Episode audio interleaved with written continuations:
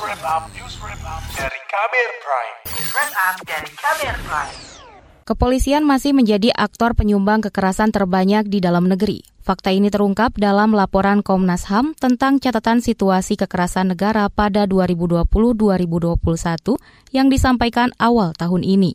Tercatat, sepanjang 2020 terdapat 640-an kasus kekerasan negara yang ditangani Komnas HAM, 260-an perkara di antaranya melibatkan polisi.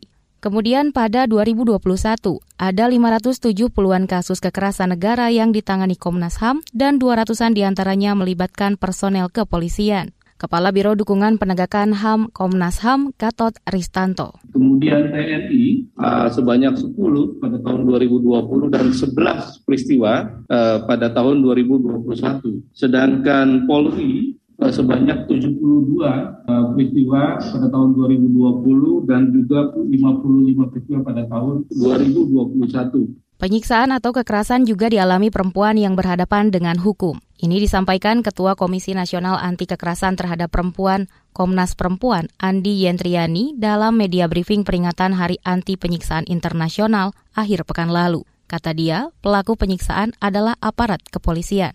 Kami juga masih menerima laporan mengenai bagaimana kondisi perempuan yang berhadapan dengan hukum. Kadang-kadang belum bisa mendapatkan hak-haknya karena berbagai uh, persoalan struktural termasuk juga penyikapan dari aparat penegak hukum yang uh, dirasakan justru pernyataannya itu merendahkan, melecehkan gitu ya. Yang sebetulnya kalau kita menggunakan tadi dokumen konvensi ini sebagai hal yang tidak boleh dilakukan. Andi mencontohkan salah satu kasus yang terjadi di Maluku Utara yakni pemerkosaan terhadap perempuan yang ditahan dan terjadi di dalam tahanan.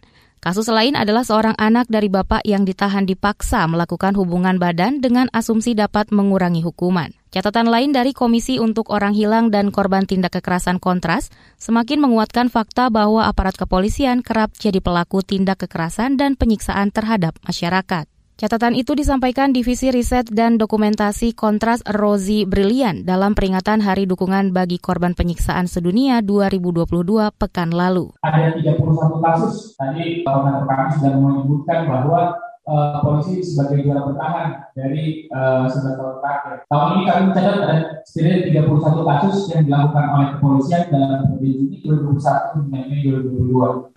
Rozi mengungkapkan dalam kasus tersebut telah menyebabkan 13 orang tewas dan 90-an orang luka-luka.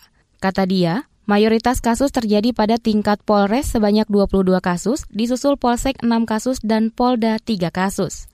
Menurutnya, tingginya kasus penyiksaan dan kekerasan Polres menunjukkan lemahnya pengawasan oleh Polda terhadap satuan di bawahnya. Padahal, instrumen atau saran untuk mencegah penyiksaan sudah banyak tertuang dalam norma hukum positif Indonesia antara lain dalam Undang-Undang tentang Hak Asasi Manusia.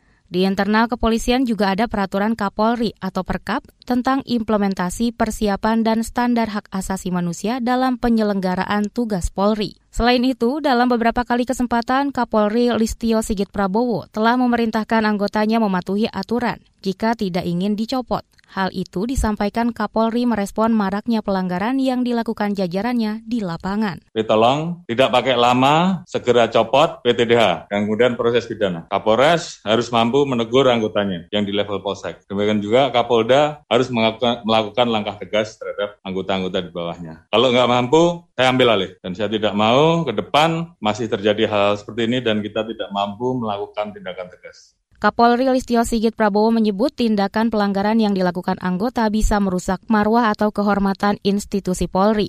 Pelanggaran itu juga merugikan anggota lain yang sudah bekerja keras menjaga citra kepolisian.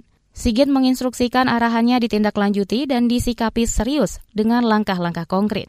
Sementara itu, Komisi Nasional Hak Asasi Manusia Komnas HAM mendorong pemerintah membenahi regulasi untuk mencegah praktik penyiksaan. Ini disampaikan Ketua Komnas HAM Ahmad Taufan Damanik dalam sambutannya memperingati Hari Anti Penyiksaan.